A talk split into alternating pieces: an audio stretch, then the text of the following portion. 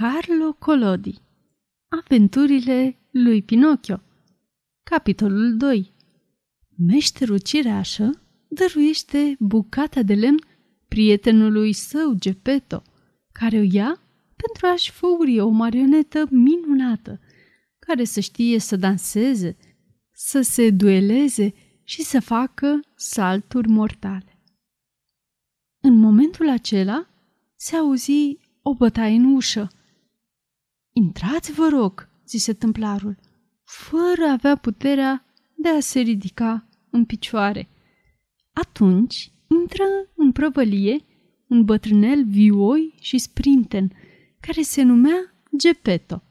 Dar băieții din vecinătate, când voiau să-l scoată din sărite, îl strigau cu porecla mămăliguță, datorită perucii sale galbene, care semăna foarte bine cu mălaiul. Gepeto era foarte supărăcios. Vai de cel care îl striga mămăliguță.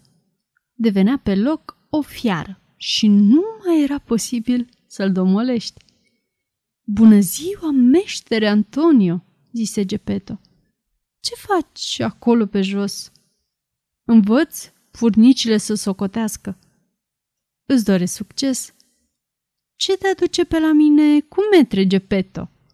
Picioarele. Află, meștere Antonio, că am venit la dumneata ca să-ți cer un serviciu. Iată-mă gata să te servesc, răspuse tâmplarul, ridicându-se în genunchi. Azi dimineață mi-a venit o idee prin cap. Să o auzim. M-am gândit să-mi fac o frumoasă păpușă de lemn, o marionetă, dar o marionetă minunată, care să știe să danseze, să se bată în duel și să facă salturi mortale. Cu această marionetă vreau să fac în conjurul lumii ca să-mi câștig un codru de pâine și un pahar de vin. Ce părere ai? Bravo, mămăliguță! strigă micuța voce cunoscută, care nu se înțelegea de unde ieșea.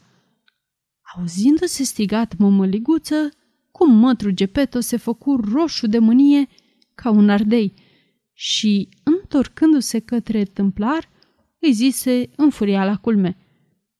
De ce mă insulți? Cine te insultă? Mi-ai zis, mămăliguță.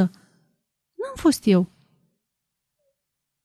Nu lipsește decât să spui că am fost eu. Îți spun că ai fost dumneata. Ba nu! Ba da! Ba nu! Ba da! Și înfierbântându-se din ce în ce, trecură de la vorbe la fapte și, apucându-se de păr, se zgâriară, se mușcară și se ocărâră. Lupta fiind încheiată, meșterul Antonio se găsi cu peruca galbenă a lui Gepeto în mâini, iar Gepeto își dete seama că avea în gură peruca încărunțită a tâmplarului. Dă-mi înapoi peruca!" strigă meșterul Antonio. Iar tu, dă-mi pe mea și să facem iarăși pace. Cei doi bătrânei, după ce și-au reluat fiecare peruca proprie, își strânse rămâna jurând să rămână buni prieteni pentru toată viața. Deci, cu metre Gepeto, zise tâmplarul ca semn de împăcare. Ce dorești de la mine? Aș vrea puțin lemn pentru a-mi făuri marioneta. Îmi dai ceva lemn? Meșterul Antonio, foarte mulțumit, se duse îndată să ia de pe masa de lucru acea bucată de lemn care îi cauzase atâta frică. Dar când vrut să-i o dea prietenului, bucata de lemn îi trase o zguduitură și, alunecându-i violent din mâini, se năpusti cu putere în gambele descărnate ale sărmanului Gepeto. A, meștere Antonio, asta e politețea cu care îmi înarmez darul dumitale – aproape că m-ai schilodit. Jur că nu am fost eu. Atunci am fost eu.